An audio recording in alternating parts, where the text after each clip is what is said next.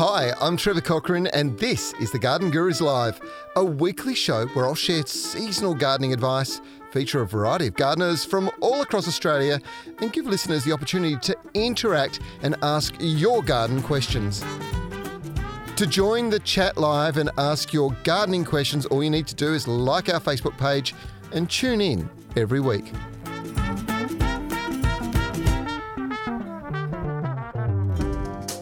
This live stream is brought to you by the Water Corporation. Western Australia has its own unique climate, and with that comes its own set of challenges, particularly when it comes to creating a beautiful garden. Water Corporation has a wealth of resources to help master your garden, including a Waterwise plant directory, irrigation tips, and popular garden designs. To find out more, visit watercorporation.com.au/Waterwise. And there we are. Good morning. Welcome to The Garden Gurus Live. Of course, this is our very special Waterwise edition this morning. We are going to be gardening the WA way. So this is really a broadcast across Western Australia, and we've got some great advice for you coming up today.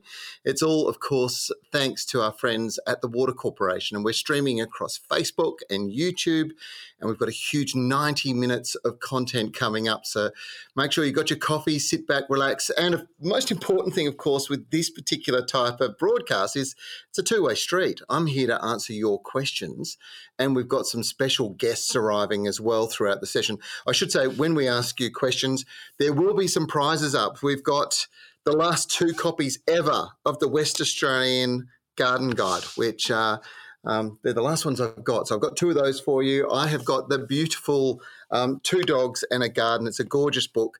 And because we are in rose season, I have got one of the very last copies of the rose, the book as well. And we will also have a whole heap. I think there's something like 10. Am I right, Michaela? Yeah. Yes, there's 10 packets of seeds. Of course, it is the time to be planting and growing vegetables. Most of you will be out there doing that already, I am sure.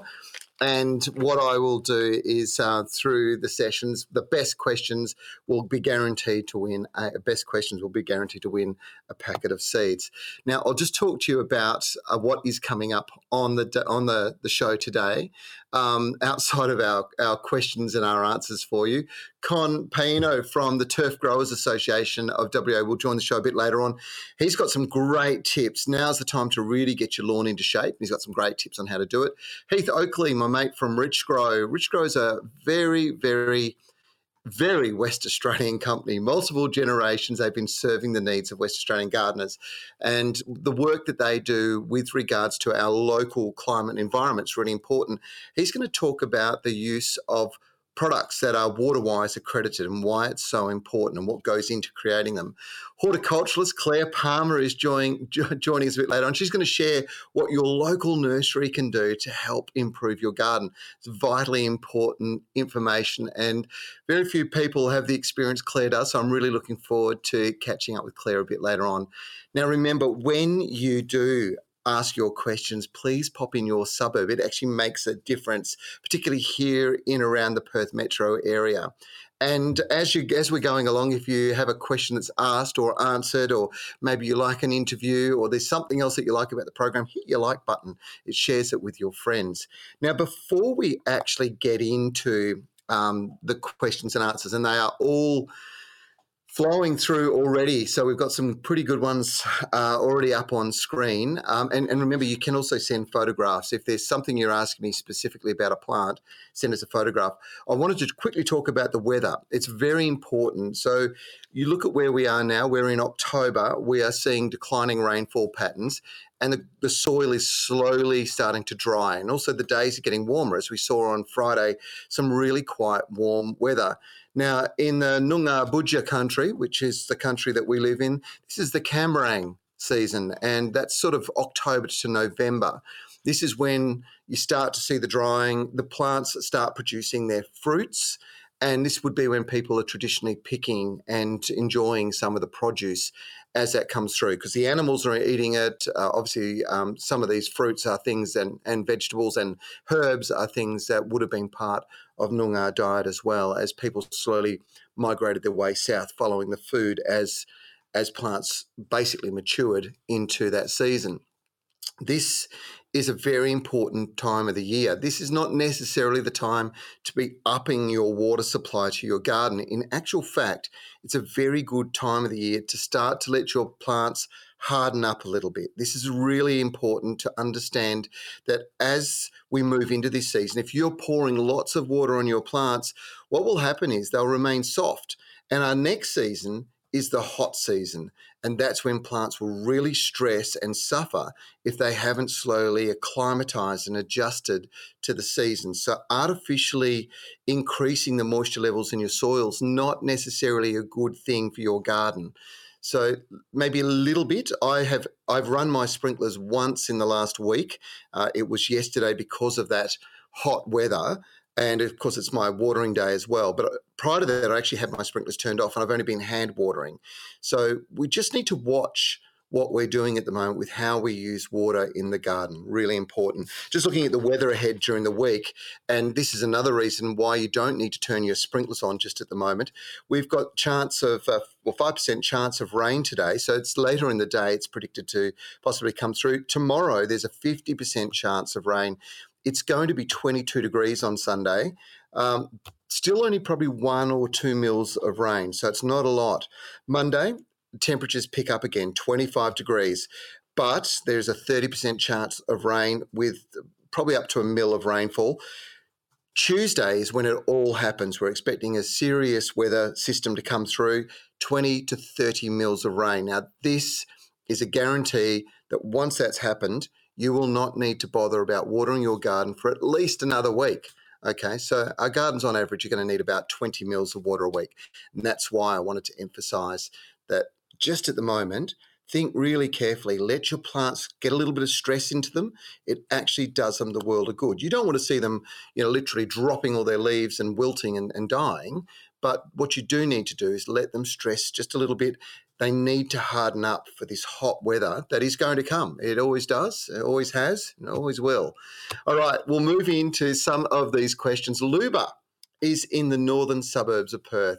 My lemon tree's leaves are turning yellow, but the plant itself has lots of new flower buds.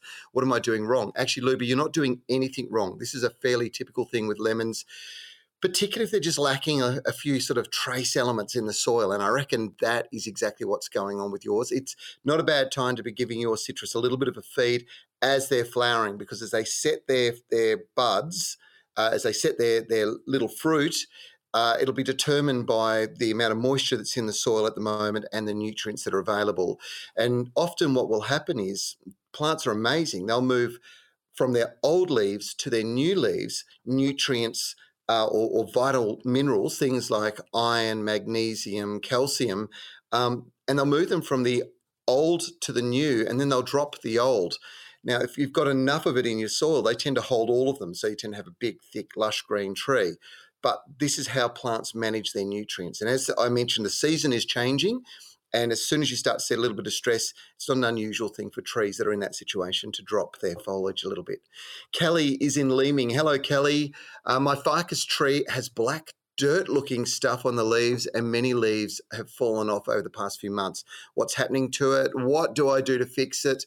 Thank you. Okay, Kelly, look, it would seem to me that you've probably got something called sooty mould. Now, sooty mould is only it's a pretty benign fungus, actually. It's not there. It's not actually eating your plant in any way at all.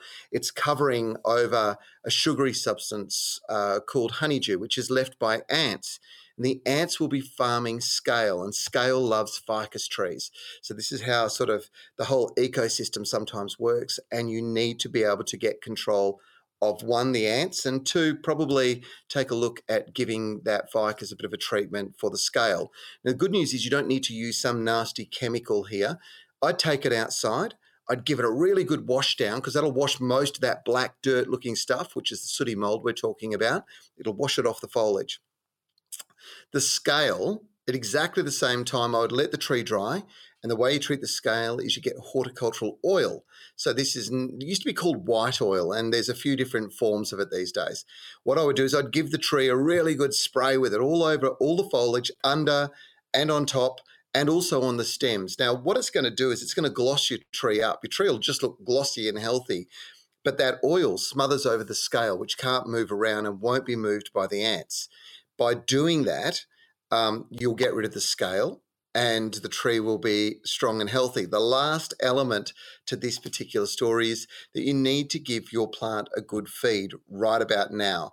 And the way to do it is to use a controlled release fertilizer. Now, controlled release fertilizers will steadily release those nutrients over many, many weeks. In fact, most of them you will find that they are in a situation where they feed small amounts every day. Some do need more this time of the year, but most will just love a steady feed, just like us.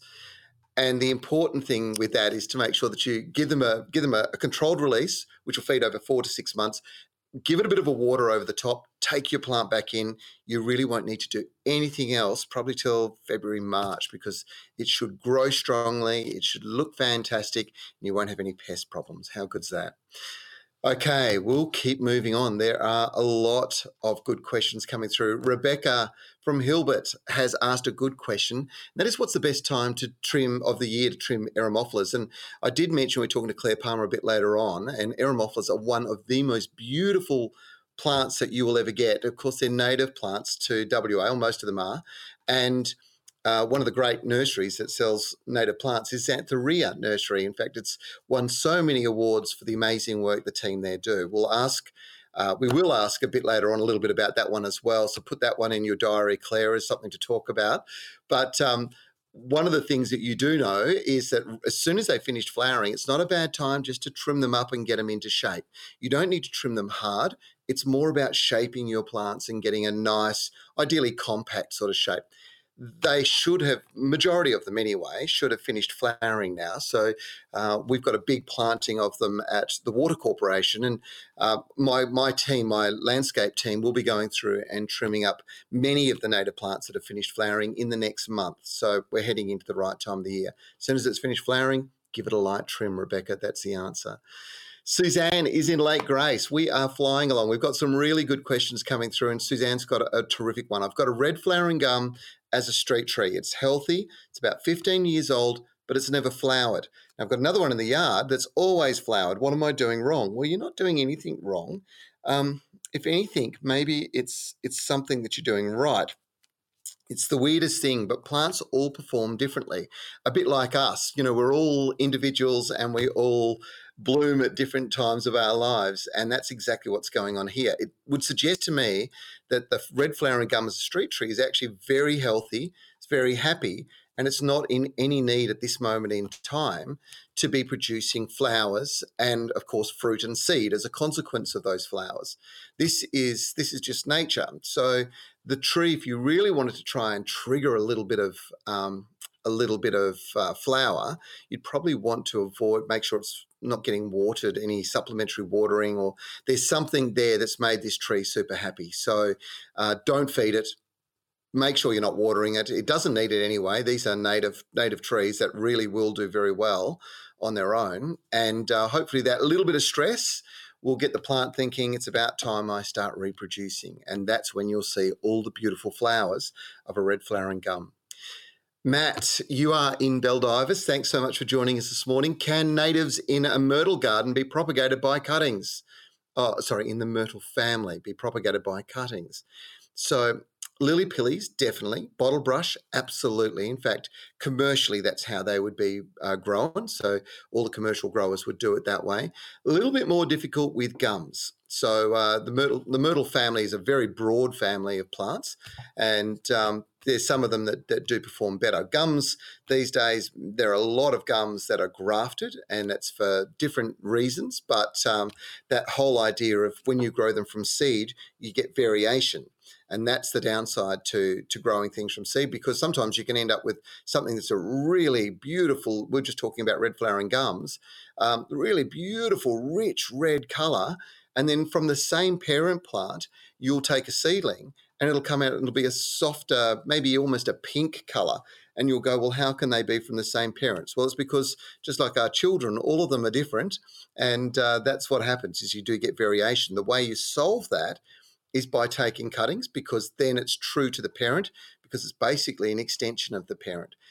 When you do it with something like a gum, the way they retain those really beautiful red flowers or those strong pinks that you're seeing with all the grafted gums these days, it's because they're grafting. So they're literally taking a cutting and grafting it onto a rootstock so that it remains true to the original colour. Took a fair bit of explaining. I hope you understand what I'm saying there. Now, look, I'm very excited because we've got Claire Palmer joining us, and Claire is going to press her, but that's fantastic, and hopefully we can say hello to you. Good morning, Claire. Good morning, Trevor. Good morning, and good morning to your gardening guru audience out there. Thank you. Great to join you. Yeah, thanks for joining us. It's fantastic to catch up and to be able to talk about this. This is such a wonderful time of the year, and so many of us are getting out into gardens. Tell us a little bit about Zanthorrea Nursery. Well, it's wonderful to work at Zanthorrea. I absolutely love it. We're a passionate team here, and we're an Australian native Generally, we generally focus on Australian natives here at Zanthorrea, but we also have, wonderful indoor plant sections and beautiful seedlings, herbs. So we do a lot of stuff, but we focus on those Australian native plants. Now, we were just talking about, West Australian natives in particular. It's not easy to get those plants that are necessarily endemic to your local area. This is something you guys, for a long period of time, have worked really hard at. We're just talking about Eremophilas as a good example of beautiful plants that, that I suppose are really quite a specialist plant to some people. But once you've got them in, you realise how beautiful they are. We'll just ask that question about pruning. What's your advice there? Oh, Trevor, I thought you gave really great advice there. We generally give the advice of flowering, doing a light prune after flowering, just like you said, and pruning to shape. I thought you nailed it. It was good advice. Thank you. It's one of those things with Eremophilas. They are a really beautiful plant, but keeping them in shape just brings a whole new level to their beauty, doesn't it? Absolutely. They are the best. And once you start collecting Eremophilas, it's hard to stop. You become a bit obsessed. Certainly I have. I absolutely adore them. And your listeners might be interested to know that the term Eremophila actually in Latin means desert lover. So they're a perfect waterwise plant. Perfect. And that's really the key message of this morning is making sure that we garden in a waterwise way. And where that all begins is in your local Waterwise accredited nursery, isn't it? It certainly is. And we're very proud to be a Waterwise, to fly the flag of being a Waterwise garden centre. And we have been doing this. Actually, I was talking to Jackie, who's the owner of it, and she was saying that it was back in 1995 that we actually became a Waterwise gardener, and we actually found the old the manual that the Water Corporation put together. And the Water Corp has been working closely with nurseries for more than 26 years to get this message out, and it's such an important message. We're playing some footage at the moment, Claire, of Zanthorrea and just how pretty the nursery is. It is a gorgeous nursery. What goes into becoming a Waterwise accredited nursery? This isn't just randomly awarded to any old nursery. You actually have to meet a certain standard and criteria, don't you? Absolutely. All our staff go through training and in fact, I just renewed mine again this year, and it was wonderful. So, we're all trained, and we have lots of information here at the nursery that you can get your information off our website and also here in the store. And when our customers come in, we take time to really listen to what it is that they are wanting to achieve in their garden. There's a lot of listening, and then there's a lot of asking questions. So, Trev, we always ask our customers sort of what sort of soils, what is the plant going to endure? Are they going to be in pots on balconies? What sort of soils are they going to be in? What sort of environment? Is it a shaded environment? Is it a coastal environment? Lots of questions get asked, and through that process, we try and find the best plant that's going to suit that condition, and we will try and always pick the best Waterwise plant for that location. You know, we've got some lovely comments coming through. Jan has said, Zanthorrea is my favourite nursery. I've been going there for the past 20 years. Can't go wrong. Great advice always. And that's really, you know, that's credit to Jackie, Alec and you and all the team there. You do some amazing work providing local advice. And this is kind of the critical thing here is when somebody comes in, and you'll note when I started the session, I always say, tell us what suburb you're from, because there's a big difference between Bassendean sands to the coastal sands and how you treat your plants and your garden in that environment, isn't there? Absolutely, there certainly is. And here at Zanthorrea, we actually have, the way we've set the nursery up is there are actually bays that actually hold coastal plants that can endure wind, salt on the wind, windy conditions, you know, our alkaline soils, sandy soils, and we work really hard to make sure that those plants really can perform well, so our customers can walk to that bay and feel confident that if they pick a plant from that bay, it's going to do well for them. And then we have our shaded areas. We have, so the way it's set out really helps our customers to find the right plant for their needs. It's kind of a natural sort of intuition. You're moving along and you'll see the plants where they're located, and you'll obviously see the signage. This is a big part of it, is telling the story about those areas, and that's one of the things with your positioning of these kinds of plants as well, isn't it? So having the right signage, being able to either one, ask a question, or two, find your location by just reading through the information that's provided. That's right. And, you know, our staff just...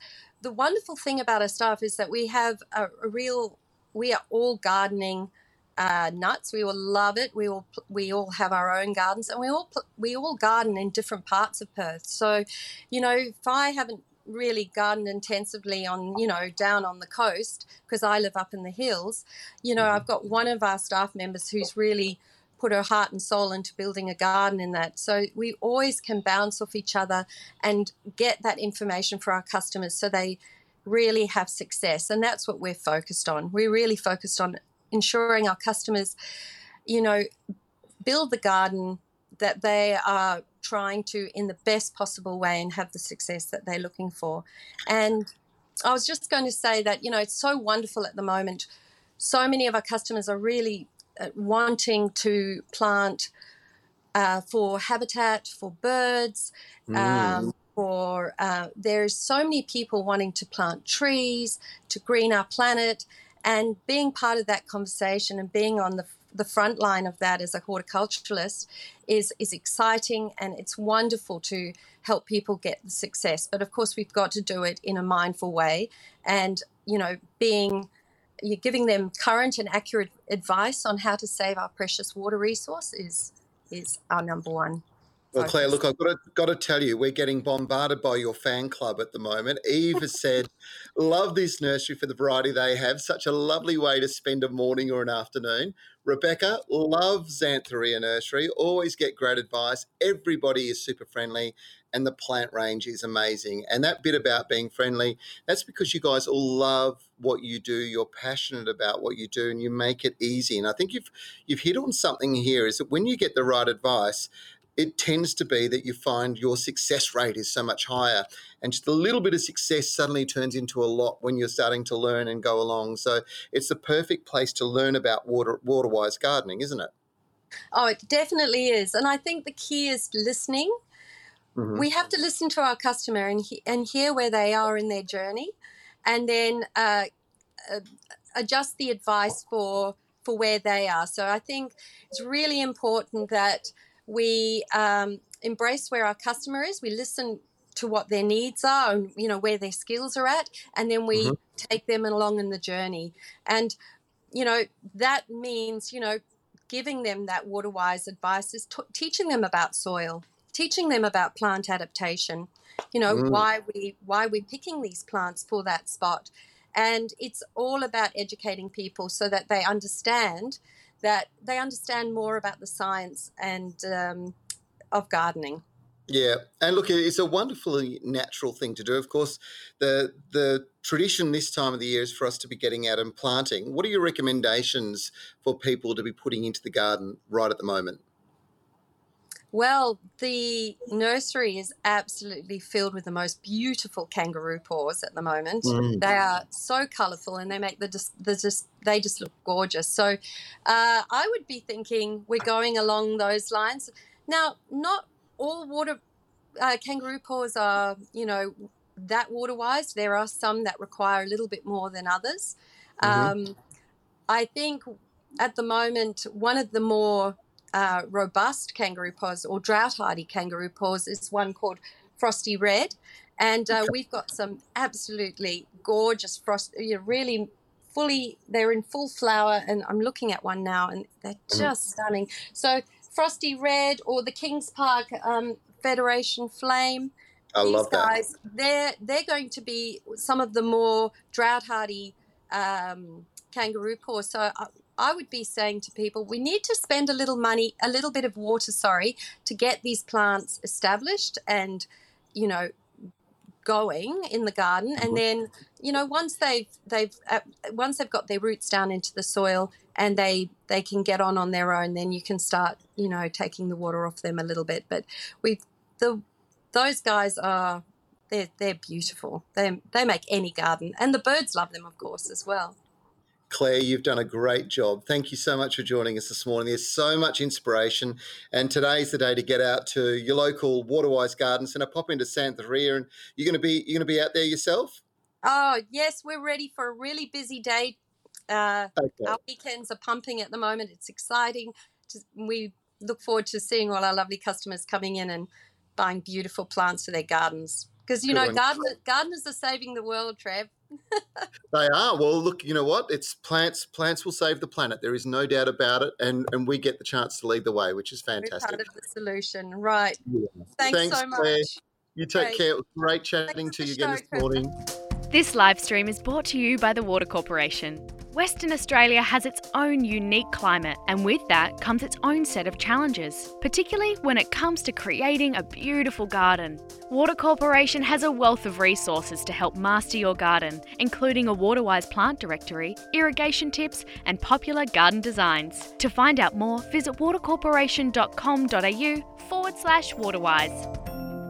It's absolutely fantastic chatting with people like Claire. You can see the passion that she has. She's just so passionate, and that is replicated through everybody you'll meet at Zanthorrea, led from the top to the bottom. Everybody in that team just love their plants, and their knowledge of native plants is really probably second to none. They are well worth going to visit if you haven't done it before.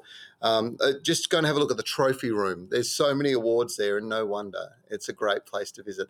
Now, look, if you want to find a list of Waterwise plants that are suited to your garden, you pop into a Waterwise garden centre. If you're not sure where your local Waterwise garden centre is, or maybe you want a list of plants, you visit thewatercorporation.com.au/plants. So you go to the Water Corporation's website, and it is an amazing resource on how to garden in a Waterwise way, which is the only way to garden here in WA. It really is a good resource, so make sure you check it out. Now, Greg, he is from Parkerville, and Parkerville's in the hills, if you don't know about that, folks. We've just moved here 18 months ago. We've set up water tanks for rain capture and a bore supply for that tank as well.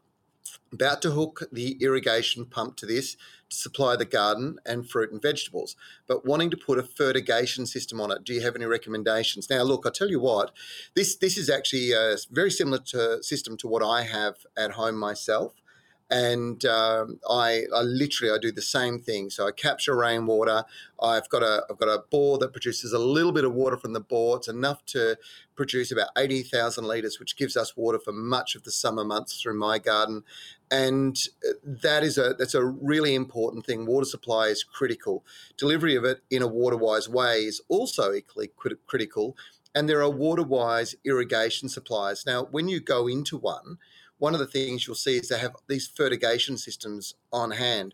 So I'm going to suggest to you, Greg, and there's a couple of really good ones. There's a great one down in Midland And I take a drive down there, and whilst you're there, I would go and have a look at the fertigation systems that they have, because there's a few different ones and they kind of work differently on different setups. So you really need to explain exactly what your setup is. That will help. Now, folks, remember, as you're sending us questions through, and there's a lot coming through, first of all, tell us where you are. Make sure you put the suburb in. Sam, I'm going to answer your question in a minute, but I'm not sure what suburb or what location you're in. So it does help me an awful lot, particularly when we're talking about exotic plants, to know where you are and what kind of soil you're in. Those things are really important. And if you like what we're doing this morning, please hit that like button. It shares it with your friends. We're very fortunate to have the support of the Water Corporation to produce this, because local gardening advice is critical. And you know, the Garden Gurus is now a national program. It has been for nearly 20 years now. So we've got ideas coming from all over the country. But probably 40 to 60% of every episode is filmed right here in WA, and we're always talking about local conditions, and there's a very important reason for that, is that you have to have local knowledge. You have to understand the soils that you've got, the rainfall patterns. All of those things are critical if you want to get the very best results from your garden, which is why that Water Corporation website is such an amazing resource if you don't know and if you're looking for some help, or pop into your local Waterwise garden centre. So, okay, we're going to keep moving. Jandicott, let's go and say hello to Eve. Eve, you've asked us about grasshoppers. They've defoliated your juvenile passion fruit vine over winter. Will it survive, or do I have to start again? Should I cut it back to the ground? At least the stem is green. I'm going to say to you, Eve, I doubt that it's the grasshoppers doing the problem with, or causing the problem with, your juvenile passion fruit over winter. I've got quite a few friends in the Jandicott area. It gets very cold there. It's one of the coldest spots. Certainly in the Perth metro area, it's the coldest spot. Passion fruit don't like it. One of the things they'll do is they get really ratty and they look like bits are falling off their leaves, and eventually they'll drop their leaves. The good news is it also gets pretty hot. And as it does, you are going to see really good growth on your passion fruit. The trick right at the moment is to stimulate that growth as the soil warms. So fertilizing is the key here.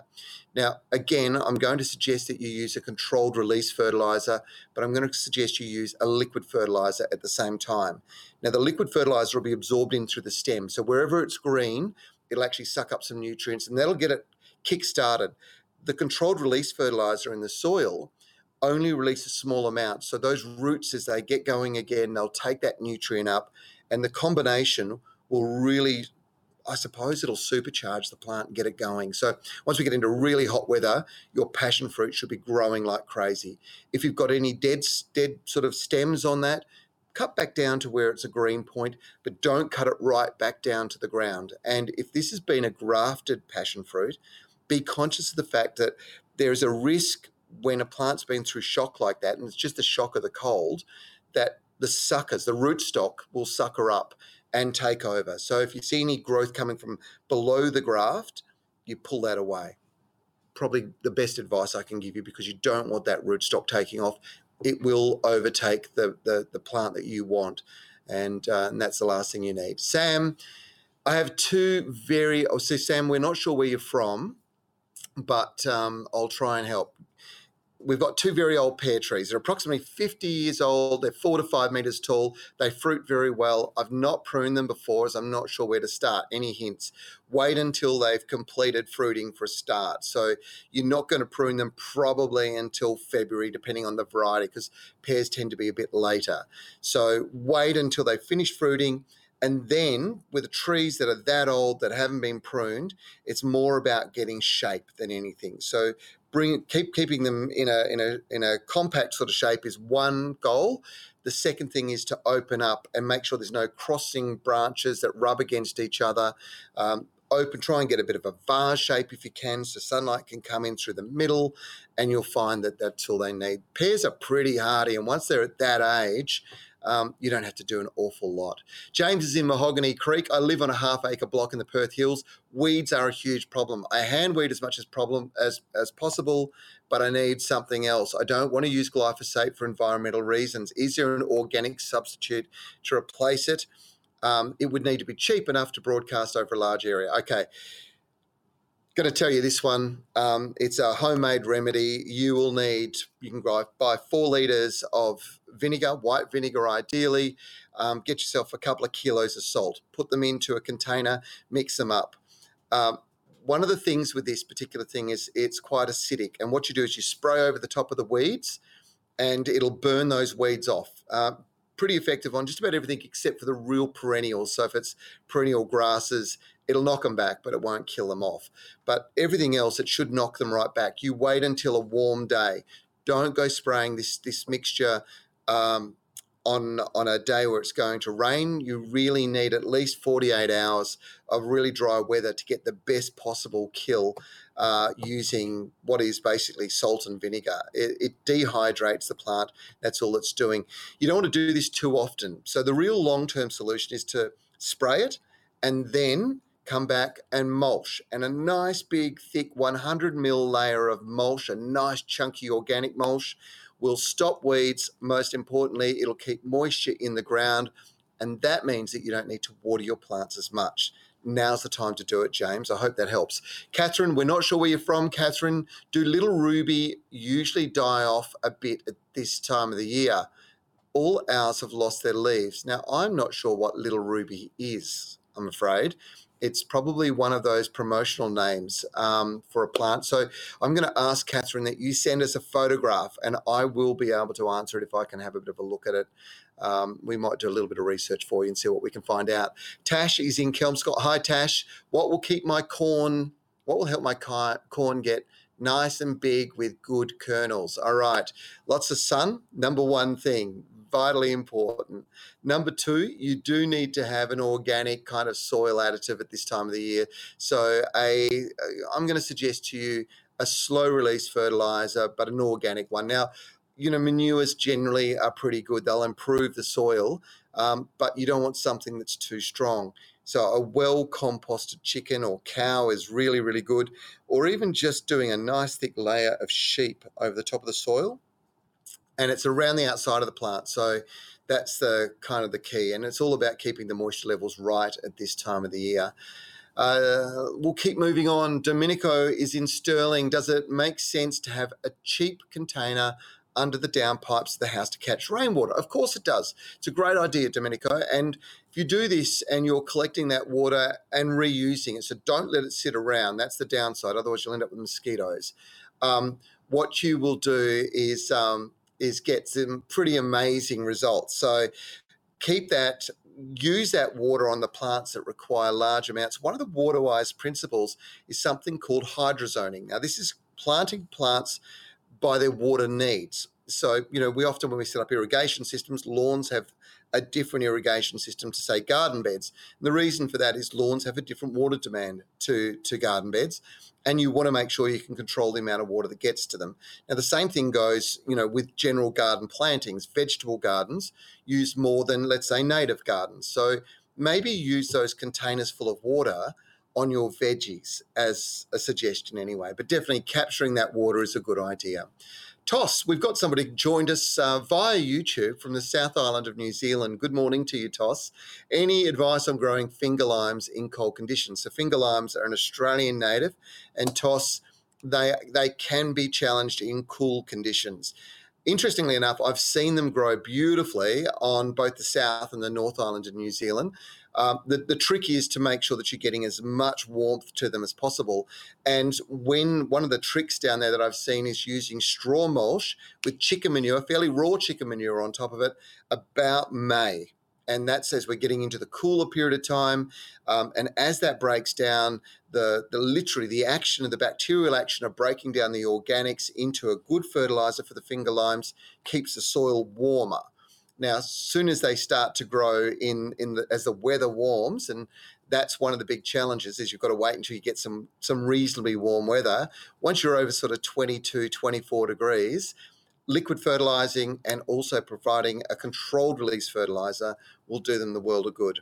All right, we're going to come back to WA, all right? Claudia is in Gidgeeganup. We're getting quite a few people joining us from the hills, and I love the fact that you're doing that. I live in the hills, and I know the challenges up there can be just as tough down on the sand plain. So Claudia's question is, though, one about fruit trees, and this is one that I'm getting a huge amount of feedback on at the moment, and it is that Claudia has basically peach leaf curl, and she can see it, and she wanted to spray sulphur, but your sulphur sprays for peach leaf curl actually have to be done ideally sort of May, June, as soon as they drop their leaves, and then again just before the leaf burst, so before they come out of dormancy, you need to come back and hit them again, and ideally with a copper spray in between.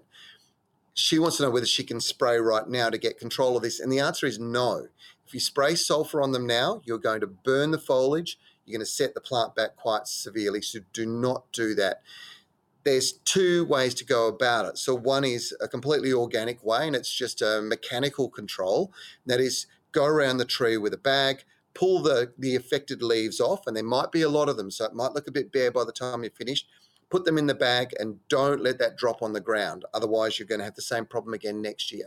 You can also use some copper sprays. So there's a couple of sprays out there that, as long as we're in relatively mild sort of temperatures, below 25, it won't hurt the plant. And if you can get a week of that, that's probably all you'll need. But things like Cocide, which is a copper-based spray, it's cupric hydroxide, and it's not as strong as, say, the Bordeaux mixtures, which do have some sulphur in them. So that's my suggestion. I hope that fixes the problem for you, Claudia. You're going to have to be patient. The most important thing is next year in May, give them a spray then as soon as they drop their foliage, end of May. And then again, probably beginning of August, maybe one or two sprays if it's really bad. Okay, we've been talking about water-wise plants, as we always do, but, you know, gardens are all about the whole big picture, and they mean so much to all of us in different ways. One of the things that I just love with my garden is my lawn. I absolutely adore it. It's one of those things that I believe lawns are incredibly good for us, and there's a lot of evidence that says they take up a lot of carbon out of the atmosphere, store it more than a rainforest does. So that shows how good they are, and they're a wonderful absorber of pollutants from the environment as well. So that carbon exchange, locking stuff up in the soil, at the same time putting fresh oxygen, they really do make a big difference with regards to our health, not just physically, but also our mental health. Nobody knows the story behind lawns better, I reckon, than Con Paino. Now, Con's the Vice President of the Turf Growers Association of WA, has been growing turf for many years, and he joins us this morning. Good morning to you, Con. Yeah, good morning, Trev, listeners. Great, mate. Thanks so much for joining us. There's a few things I would like to talk to you about with lawns. So sometimes lawns get a bit of a bad rap, and it's unfair because I think they're a very important part of our garden.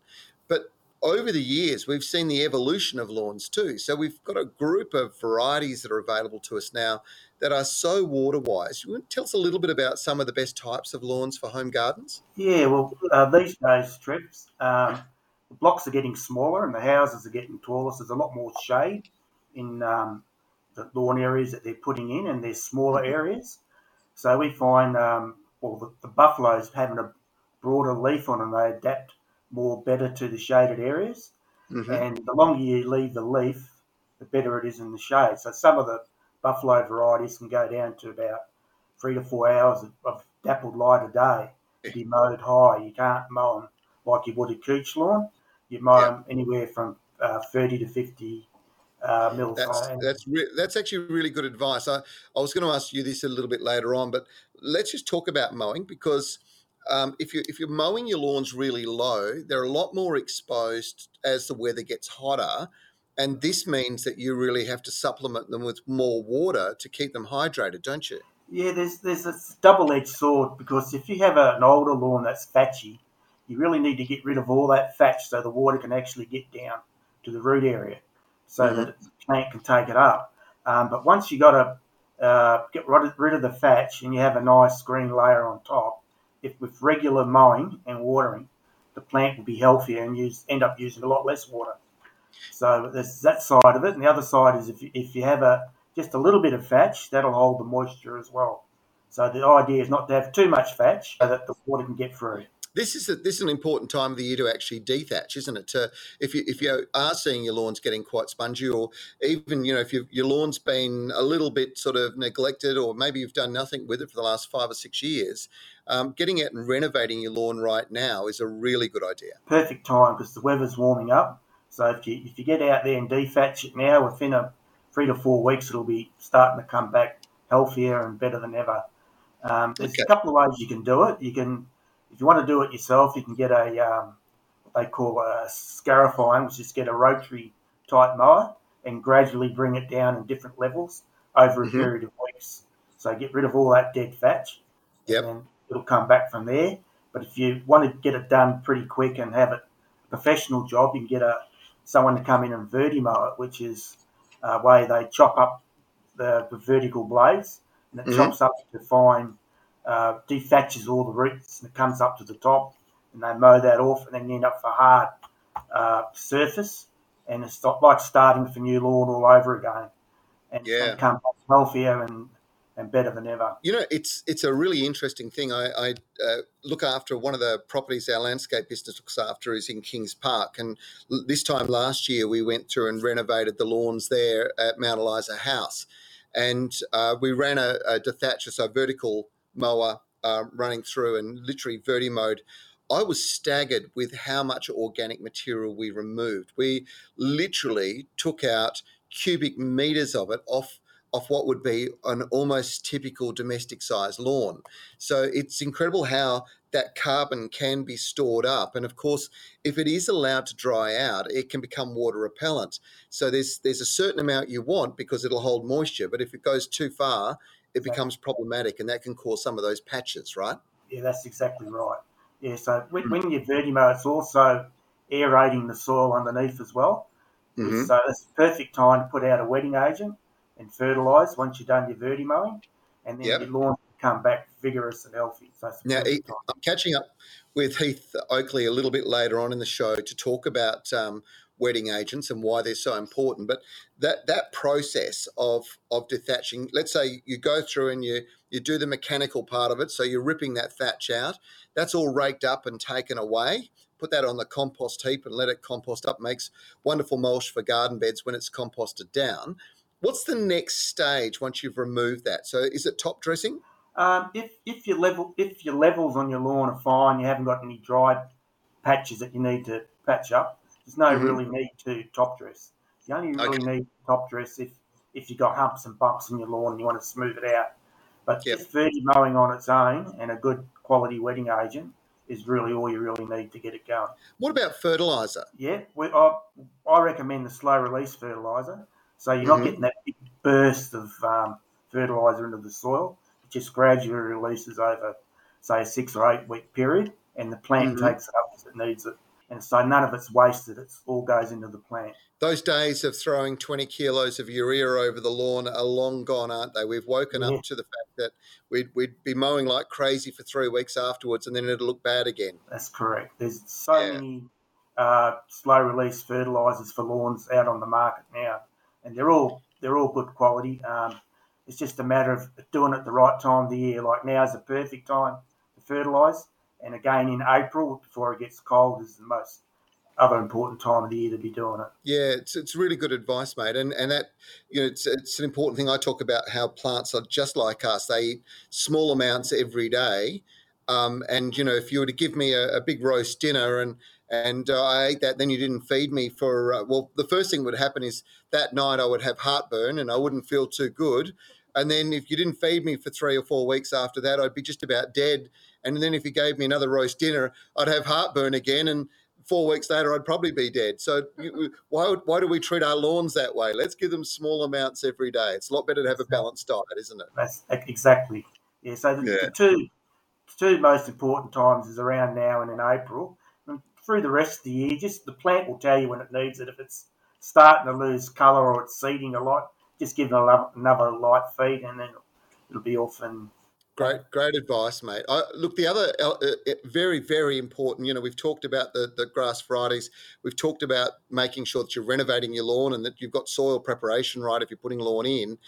Sprinklers, watering, critical, right? It is. What we're finding with a lot of the new lawns that are going in these days, there's so many sprinklers on offer. You've got to really know your sprinkler type. It's critical, like you need to do catch cups and measure how much water you're putting out in an event to get 10 mil. It's very critical because some sprinkler types can take up to 50 to 60 minutes and some can take 15 minutes. So it just depends on the type of sprinklers. And there's lots of them on offer. There's your pop-up sprays, which generally they take between 10 and 15 minutes to put out 10 mil. Then you've got your rotor-type sprinklers, which take a lot longer. They put out a heavier droplet and more evenly, but you need to run them a longer time. So it's like 45 minutes, right? Yeah, exactly. Yeah. And then you've got the gear drives, which you can put them out at bigger spacings, but then they're sort of in the middle. You need like 30 to 40 minutes. So you really need to know your watering system and what it's putting out so that you can adjust your timer. So in each event when you water, you're putting out the correct amount of water. This is where a Waterwise irrigator or irrigation company really does come to the fore, just getting that advice on the right sprinklers. The sprinklers you're using for lawns are often quite different to the sprinklers that you're using for garden beds, and that's why you go and get that expert advice, because the technology in the last 20 years, and Con, you know, you've been in the industry as long as I have, hasn't it come a long way? Oh, especially now with these new time clocks, these Wi-Fi smart timers. They actually know when there's going to be a rain event and they turn your watering system off, so it's actually saving you water and power and no, it's come a really long way. And even with the sprinkler designs, where they're more efficient, they're not wasting water. They counteract the different types of. If you've got it in a windy area, they've got sprinklers for every sort of place you want to put them in.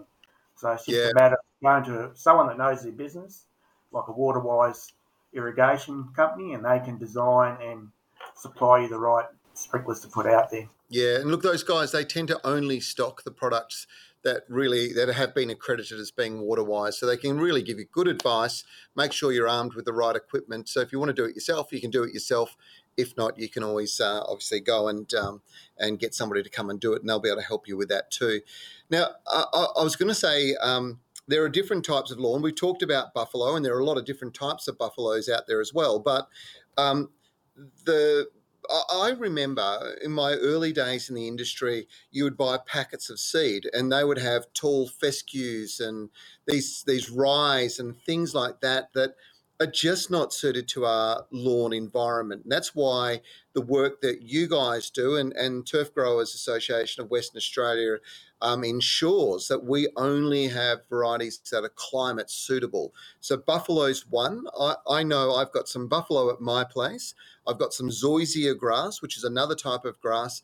And the other one that I think I probably get the best results for, because I've got a big area, is some of the improved Kikuyu grasses, which there's been a lot of work done with those. And I thought maybe you could just quickly talk before we finish up about those different types of grasses. Yeah, sure, Trish. Well, the zoysia is a relatively new grass. It's been, well, I say relatively new, 20 years it's been around in Australia. It's one of the newer ones. It's has a very vigorous root system like a couch grass, so it can be very drought tolerant. When I say drought tolerant, you could actually let it die, but when you give it water, it will come back. It'll take a while, but it'll come back. Yep. Like different to buffaloes, if they're completely dead, they're dead. You've got to replace them because they're a surface runner. They don't have that deep, vigorous root zone. So that's the plus of the zoysia. And they're a nicer-looking grass. They're a finer leaf, so some people prefer the finer leaf to the coarser leaf of the buffalo.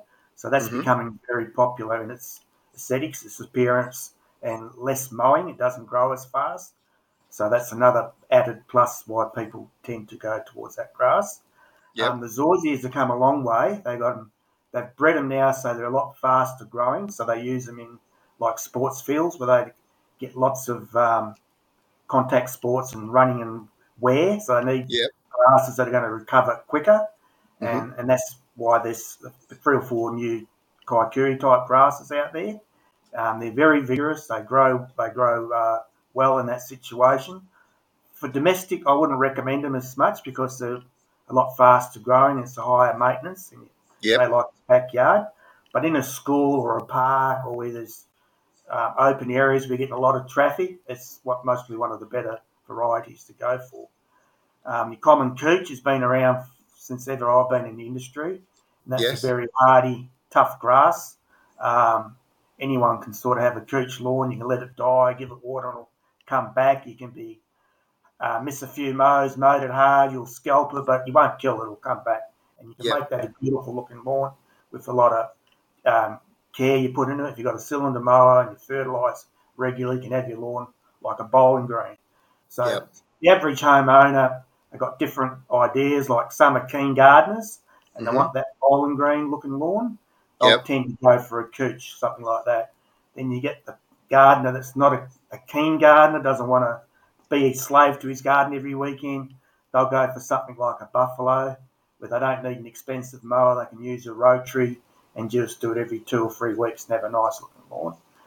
And then you got the zorzea. You can mow it tight with a cylinder mower to get that nice bowling green look, or you can mow it for rotary, leave a bit of leaf on it, and it looks like a miniature buffalo lawn. So they've all got, you can get different appearances out of your different grasses. It's just a matter of how much effort you want to put into it.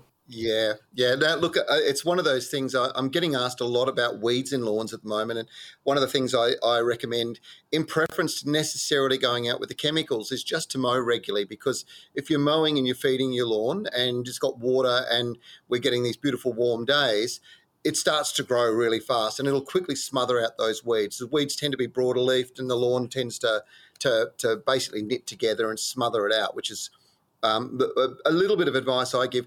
Just I kind of simplify things a little bit. I tend to try and talk about lawns in the terms of fine leaf and broadleaf. So in the broadleaf, kaikiu, buffalo, they sort of sit in that space. The fine leaf, I tend to put zoysia and the cooches together.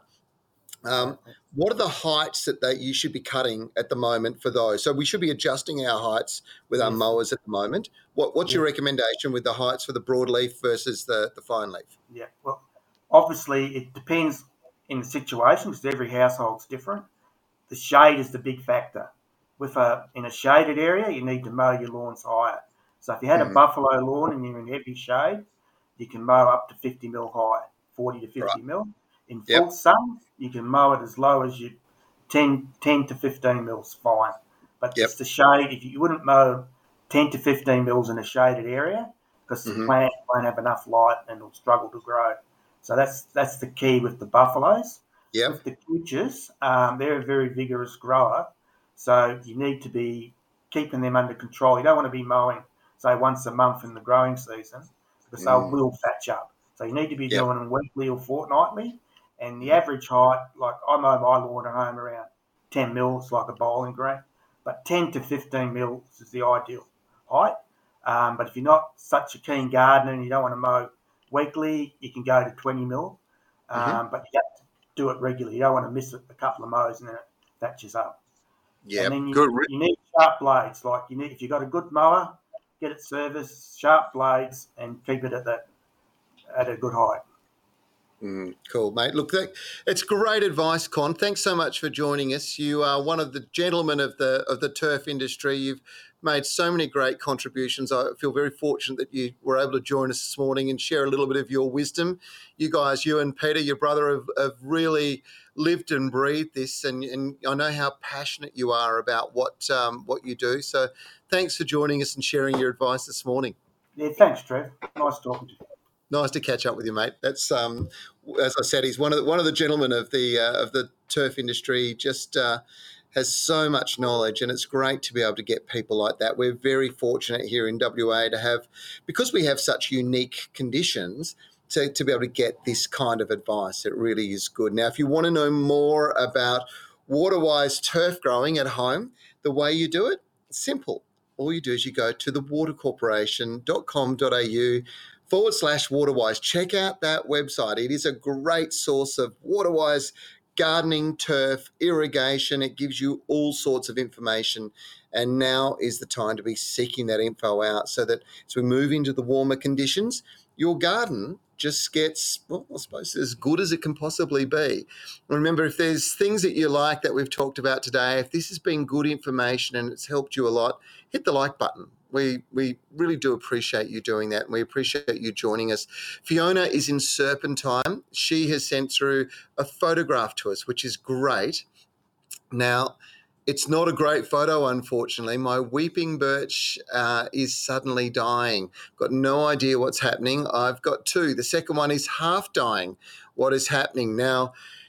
There's a couple of things that affect birch. Interestingly enough, coming out of winter, it shouldn't be a problem because it's been dormant and it shouldn't have dried out. So the first thing that really impacts them is drying. The second thing is that they are a little prone to borers and beetles that actually peel bark. Now you need to check the tree and have a look and see if you can see any signs of bark peeling, because if it's been peeling, it's been ring barked, and that's probably the most likely thing. If the bugs have come and gone, they've gone through a breeding cycle and they're not staying, there may be a chance it will recover. And the thing to do is to prune it back to basically wherever it's green. That's my advice to you. And the same with the second one that's half dying. I would suggest you prune back as much as you can. I would apply some seaweed extract. So something like, and I'd be thinking about this, something like sea sole, drench the ground around the base. And I wouldn't be applying a lot of fertiliser at the moment. This is really more about stimulating recovery. Hope that helps. Carol is in Perth. I'm not sure, maybe you're in the city of Perth. When my leucospermum needs trimming after summer, how far do I cut back on each stem? And are there any other tips in keeping it happy? Well, for a start, she sent this photo through. I think we've got it up. Yes, fantastic. Stunning plant. Leucospermums are beautiful. Now, they're a member of the Protea family, but they're not Australian plants. They come from very similar growing conditions, generally in the south of the continent of Africa. And the varieties that we tend to see here have actually been bred here in Australia. So in many ways, they've adapted. What they do is they produce big, long stems with lovely big pom-pom heads, very complex flowers, a little bit similar to, say, our Banksias.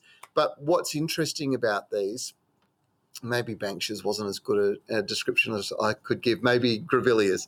But what's really interesting about these plants is they do adapt well to our climate, but you want to prune them back when they've finished flowering, and you only want to take those stems back probably no more than 30 centimetres, okay? So this is getting a little bit gangly, this shrub, but you don't want it to be cut back too hard, because you can cause problems with die-off, so it can set it back.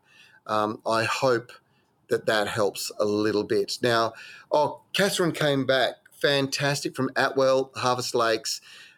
Sorry, I only know these little plants as Little Ruby, but they're also known as Alternatheria. Now, Alternatheria is an old-fashioned plant. It's got beautiful red foliage, and Little Ruby, now I think about it, is one of the promotional names given by the guys from Ozbreed. Really tough little plant. You wanted to know, you planted them 8 to 9 months ago, growing beautifully. Then about a week ago, all the plants in the back and front lost their leaves. No snails or caterpillars. The one I propagated by growing roots in water and then planting is fine, growing nicely inside. You're in Atwell. It is highly likely they've been smashed by slugs, and you won't see the slug activity during the day. You'll see it at night.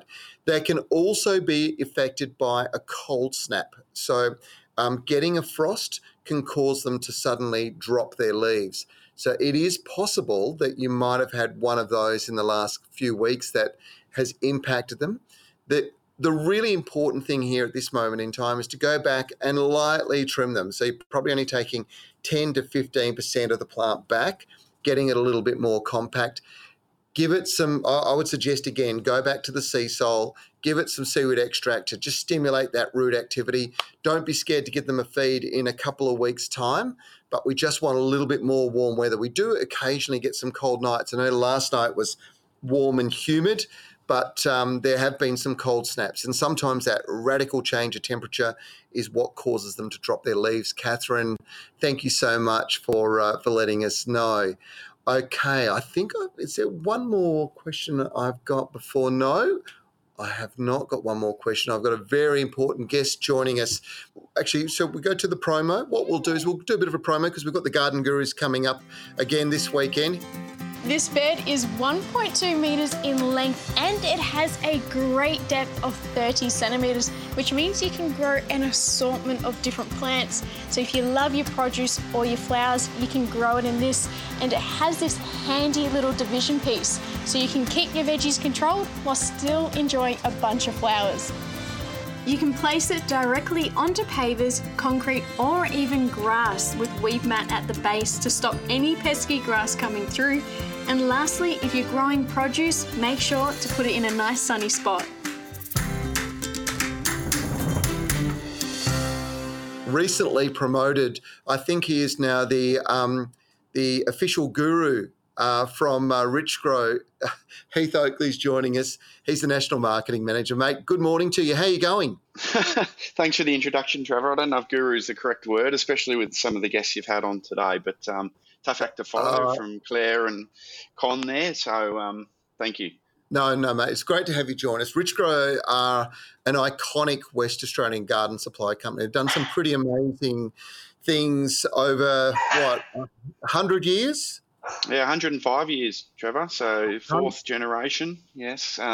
Tim Richards, the son of Jeff Richards, fourth generation, is taking over as managing director, so it's great to have four generations of the business Australian-owned and WA-owned. That is sensational, mate. It's really good. Rich Grow have done a lot of work. I mean, being based here in Perth, I mean, you supply all over the country. I know that. Gardeners everywhere rely on the Rich Grow brands. But here in WA, you have lived and breathed the whole Waterwise concept. And, you know, this is something that is pretty important. You do a lot of work in developing products that are ideal for our conditions here in the West. Can you talk to me a little bit about, because you've got a Waterwise approved wetting agent, and EasyWet has been something that people have been getting great results with. What is a wetting agent for a start? Take us back to the beginning.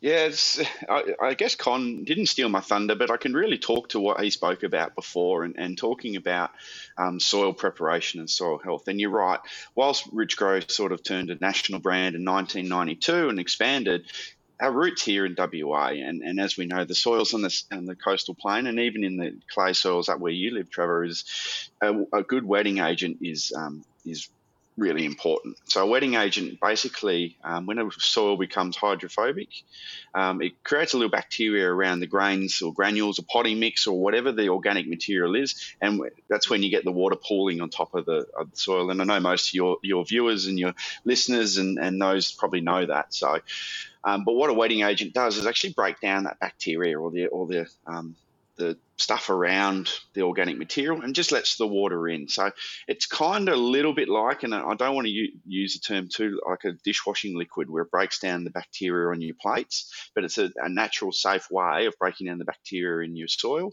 around the coating around the grains of sand and letting the water in. So that's the easiest way to explain it. People call it soil wetter, people call it a soil soaker, people call it a wetting agent. It's basically letting the water into the roots where it's needed.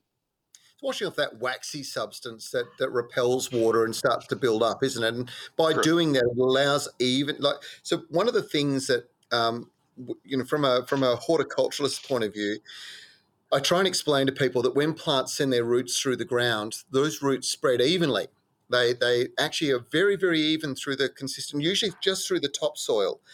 And that top 150 mil of soil, it's vitally important that moisture is consistently seeping through that water. But what happens is you start getting pockets of dry, and if there's roots going through that, those roots, they'll dry out. And whatever the network of roots beyond that is lost. So you'll start to see one of the most common things is a lot of plants will suddenly get a dead branch. And you go, why did that one branch die off? And it can be related back to where that moisture was being supplied to that branch in the soil. Those roots have died off, and generally it's because we started getting dry pockets. And as we move into drying weather conditions, it's vitally important we make sure that moisture continues to seep easily and consistently through the soil, which is why a wetting agent's so vitally important. And it's an important one to not forget your pots, Trevor, as well, where I see most people say, I'm watering my pots daily. I'm watering them weekly, I'm watering my hanging baskets, and the water's just falling out, and I'm watering. And if you actually pull away some of the potting mix, it's dry as a bone underneath. And you've seen it before. You can put as much water in. And what's happening is the water's actually going outside the potting mix and falling down the sides, and it looks like it's seeping in, and it's going out the bottom. So we recommend a soil wetter only a little bit, but do that as part of your watering routine for your pots, especially in the heat of summer. And what you'll see, and it's simply just once you water, move the first couple of inches and actually see if that water's going down. Because if the water's not going down into the potting mix, the roots are obviously going to come up. As you said, they're in their dry pockets. So they're going to go where the water is. And as soon as the sun hits, you know, it's a hot day, those roots are exposed to the heat in the top layer of the soil, or even exposed in the sun. So you'll see the first, and lawns are a classic case, and it was really good to hear Con talk about a soil wetter, because we follow all the lawn pages, and it's time to scarify, it's time to core, it's time to scalp, and that's great. And what that's doing right now is exposing the soil. Today is a perfect time to do that because we're getting all the rain on Tuesday, hopefully. But then I hear a lot of people saying, "Oh, we'll add a fertilizer, or we'll top dress." No, I think the first thing you should do is add a soil wetter. And what you want to do is get those roots down into the soil where they're protected. Once your grass comes back, your lawn comes back, and especially with the broadleaf varieties that you talked about, Trevor, we'll create a natural shade to the root system because the roots are down into the soil. Now, if those roots are up in the soil, you'll see nice green lawn for the next 2 weeks because of the rain. The first hot day we had, a bit like yesterday, your lawn will go brown. And it'll be like, wow, I've been watering it. So I think a soil wetter is very important. Do that. It comes in a granular or a liquid. It's your preference. The liquid will get it down really quickly. And just, I think every time you sort of fertilise with the slow release, it's a good time to do it as well. To support what you're saying, the ultimate goal is to get your lawn's root system as deep as possible. Correct. And when we water too much, lawns don't need to send their roots down deep because they can pretty much sit in that top level. And it is those first hot days of summer. Usually it's the first couple of weeks in December where you might get 3 or 4 days over 30, and suddenly you see these brown patches emerge. And the first response that people have is to go and turn more water onto the lawn, up the sprinklers, up the amount of rotation of watering. You don't need to do that. What you need to do is to make sure that the water that is applied is going deep into the soil and those roots are following it down. And right now is the time to train those roots. And so by putting that wetting agent on now, can I ask you, with wetting agents, how much would you apply at the moment? What's the recommendation?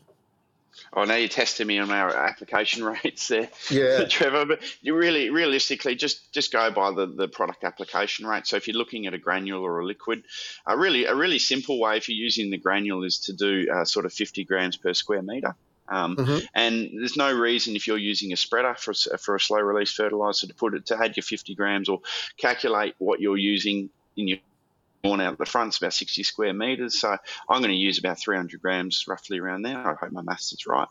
Add it to my slow release and throw it out with that. So, but with the hose on, our 2 litre sort of, and I don't want to talk too much about product here, Trevor, sorry, but our 2 litre will cover 150 square metres. So given a really good, 60, I'll use half a bottle there, and that's a really good application. But what I'll try and do is train my lawn or my plants to do it to grow the roots down. So the classic example is what you said there. In December, the first day it's hot and it starts to go brown and people think more water. People will go out and buy a soil wetter. Whilst that is good and it's a quick fix, do it now because the rain that you're getting, you don't need your sprinklers, you don't need your bore water, you don't need your scheme water. Use the rain, use the natural resources that are available to train those roots. And by the time summer comes around, you won't need as much. Just use it as your daily top-up. When you fertilise, next time you fertilise, use a soil wetter. Yeah. Hey, it's really good advice. And I think that the important thing to understand is there are moments in time where if you do something, it actually makes a significant difference to the effectiveness. There's no point in throwing wetting agents out in the middle of summer when you've seen your plants deteriorate.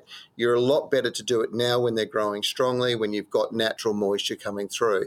The take home I've got from you at the moment is Good time to be applying it to lawns, and that's obviously very supportive of what Con brought up previously. But the second thing that I think is vitally important that you brought up is actually getting a wetting agent out, getting your wetting can. I would use your liquid. I love the liquid. I would get into watering can, every single hanging basket I've got, every single pot. Now's the time to give them a good drenching. Make sure that water's evenly penetrating through the soil and there are no dry pockets. That's pretty important, isn't it? Yeah, 100%. And the potting mix in its nature is, or hanging basket mix, whatever you like to use, it, by its nature is just generally hydrophobic. It breaks down. As it's breaking down, it creates that waxy substance. The bacteria which breaks it down and gives you all the nutrients to the plant actually causes the potting mix to go hydrophobic. So when you're planting a new premium potting mix, say, they will have a natural soil wetter in it, but, you know, if it's 6 months or you planted it in autumn or you're doing it now, by summer it will dry out. So it's just a good habit, and the liquid is perfect. Add a capful into your fertiliser, into your watering can. You should see it foam up. It'll do a little bit of magic there. And once a really good test is just scrape away the potting mix or your hanging basket, and if the soil or the potting mix is fully wet, or soak through, that's a really good indication. If you scrape away and it's dry and underneath, the roots aren't getting the water it needs, and even the nutrients which you need as well. Absolutely brilliant advice. I just have one more question for you. I know it's the weekend. I know that you probably want to get out and mow the lawn or take the kids out and kick a footy or something. The lawn's on. I'm expired by Con now, Trevor, so I'm going to go out and do the lawn. So. That's good. The question I wanted to ask you was really with regards to Waterwise products. So it's a bit like potting mixes. Not all potting mixes are necessarily good potting mixes. Some of them use maybe lots of sand or lots of raw materials and they're not broken down. Some of them are fully composted. They're using lots of organics. They've got fertiliser. They've got wetting agents. When it comes to wetting agents, not all wetting agents are the same. And some of them do the job and some of them don't do a great job at all. And there's a big variance in prices. So when people go to the garden centre, they can get pretty confused about what is a good one and what's a bad one. You guys, your EasyWet product has got Waterwise accreditation. What does it take to get Waterwise accreditation? Because I've kind of wondered what you have to go through, how many hoops you have to jump through to make sure that it meets the high standard the Water Corporation is looking for. Yeah, it's a really good question, Trevor, and you're right with potting mixes. You've got standards and Australian standards. You have to meet certain criteria, and there's no difference with the Waterwise accreditation. So they work with the Smart Watermark approved mark as well. So normally if you and they're mainly the body that gets us approved. So it kind of, when I said dishwashing liquid before, there's some really bad advice about soil wetters out there as well, and using things that aren't credited as soil wetters, and that's really bad for the soil. Our soil wetter, and most in the industry, earthworm friendly, they're frog friendly, they're aquatic friendly, so you can use them in your garden with confidence and know that they're biodegradable and can break down and let the water in. But it stems before my time at Richgro, Trevor, but I've been reliably informed that in order to get the Waterwise accreditation, we actually had to go through some clinical trials, and we did that with a renowned Western Australian university with what you talked about before, Bassendean sand, probably one of the most driest water repellent soil sands that you can get. So we had to go different application rates, we had to go at different usage rates, how much water we used, and used a university trial, got the results, applied to the Smart Watermark for the mark, got it approved due to our data, and the Waterwise followed. So the Waterwise mark is really important to us, and we're happy to have that support from the Water Corporation. But certainly that mark doesn't come easy, and nor should it, because it's certainly a product that we're proud of it and does work and is better for the environment, is earthworm friendly, and more importantly saves water and gets water to where it's needed the most. And mate, you would have been just a baby when this actually happened. But Western Australia was the original initiator. The first ever wetting agents actually came from WA, and it was because we needed them for our soil. It just happens to be the rest of the world's kind of caught up with the fact that these things are vitally important. So we've led the way. You guys continue to do that, obviously, with what you're doing with EasyWet, which is something people should be checking out in their local garden centre or their hardware store right now and taking a look at their lawn, their garden, their pot plants. Give it a dose. It'll make a massive difference to the way your garden performs through the summer months. Heath Oakley, it's great. No, nice to see you, Trevor. Thank you so much. Good luck with the show. It's really good to see you. Thanks, buddy. Look, thanks very much. And, if you guys want to know any more information about, EasyWet or any of the Waterwise products, all you have to do is either check out the Water Corporation's website or visit smartwatermark.org/products. Now, the Smart Watermark, so Smart Approved Watermark, is the testing body that basically accredits all of these products. And this is what Heath brought up earlier on. They do such a good job. And, of course, if they can meet that mark, they can then meet the standard that the Water Corporation sets. And you can rely and trust on these products to do the job you need. So it was a really good opportunity to chat to Heath and talk about the amazing work the guys at Rich Grow, a great West Australian company, do. Now, if you like what we're doing, if you've enjoyed the show, remember, hit that like button. It is always a really good way for us to share with other people the great work. We've got a few more questions coming through. We're just about at the end of the show, though, so let me fly into them. Cheryl is in Mandurah. What kind of conditions does a finger lime tree that's in a pot need? Well, we just talked about it before, but they do actually, finger limes are an Australian native bush tucker plant, but they come from sort of that region of the central coast, or the central part of New South Wales, right up into southern Queensland. And what's unique about that is it gets a lot of rainfall in summer. Now, that's not necessarily ideal for us, where we don't get any rainfall pretty much in summer. What we need to do is, if you're going to grow these and you're going to grow them in a pot, have a look at the pot, make sure it's either a self-watering pot or it's got a tray. So when you water the plant, the water that passes through and beyond the roots and out of the pot is collected. And then that water that's sitting in the tray, through the process of capillary action, will suck it back up into the soil, allowing those roots to use it. So you're reducing the water that's wasted, and at the same time ensuring that that finger line has optimum soil moisture levels. I hope that makes sense, but really the key is try and keep them protected from windy positions. In Mandurah you can get windy, so look at being on a wind-protected side of the house. Make sure you've got good soil. Make sure you've got a tray underneath that pot, and probably give it a bit of controlled release fertiliser now, and your finger limes will go crazy, produce lots of fruit, and you'll be really, really happy. Aruni is in Ardros. Hello, Aruni. Ooh, you've asked a good question here. You've sent me a photograph of a grevillea, and you've asked a question, is it a native or a garden variety? Well, it's most definitely a native, because all grevilleas are natives, which is the first thing, so I've kind of solved that answer. The question about being a garden variety, it does look to me like it's a cultivar, but it's a little bit difficult, because what you can generally see with most of the garden varieties of grevilleas is they've been bred to be more compact. So it makes them a little more ideal for home garden environments. Some of those bigger grevilleas, the what I would describe as tropical grevilleas, those ones that, again, come from that summer rainfall part of Australia, they tend to have a lot larger flowers. And they're very prolific now and will be all the way through summer. But their demand for water is a little bit more.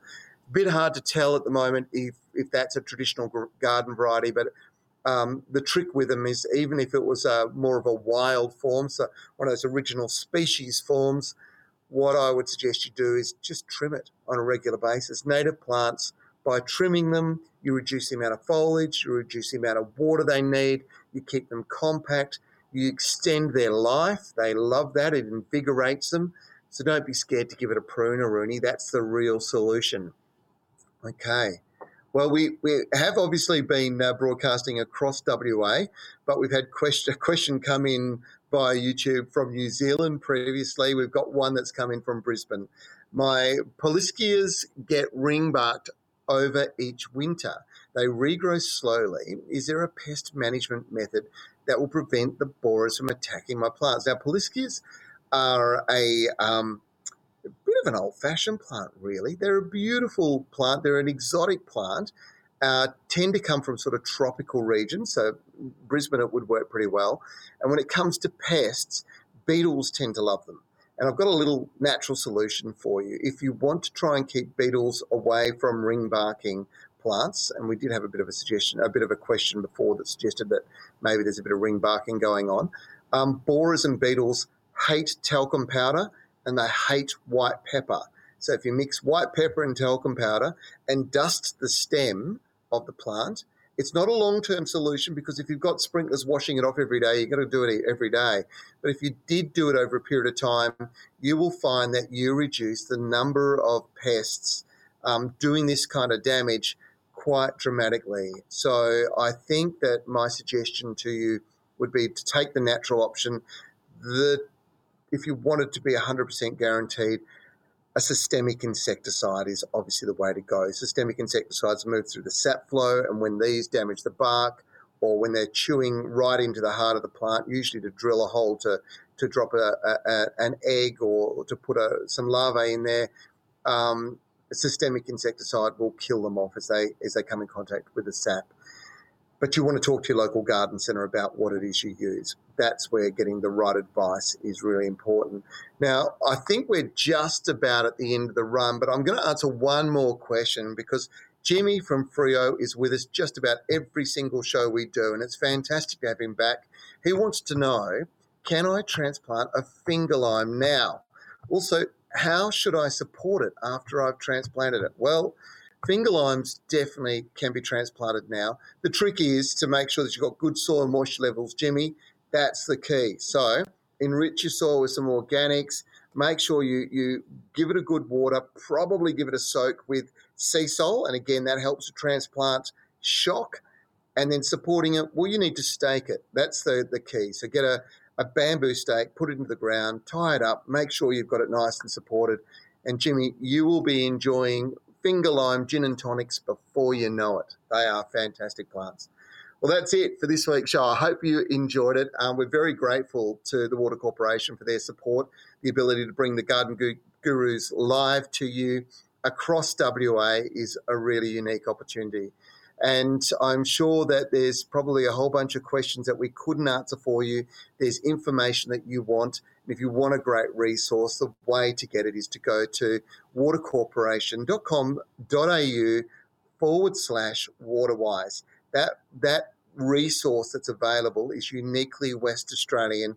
There's all sorts of information from the products to use, the places to go and get advice, the garden centres that are Waterwise. It's all there. It is something that every West Australian should rely on. I hope that has been a handy resource for you in the past and will be for you in the future. Now, for those of you that have won prizes, remember we had books, we had packet seeds.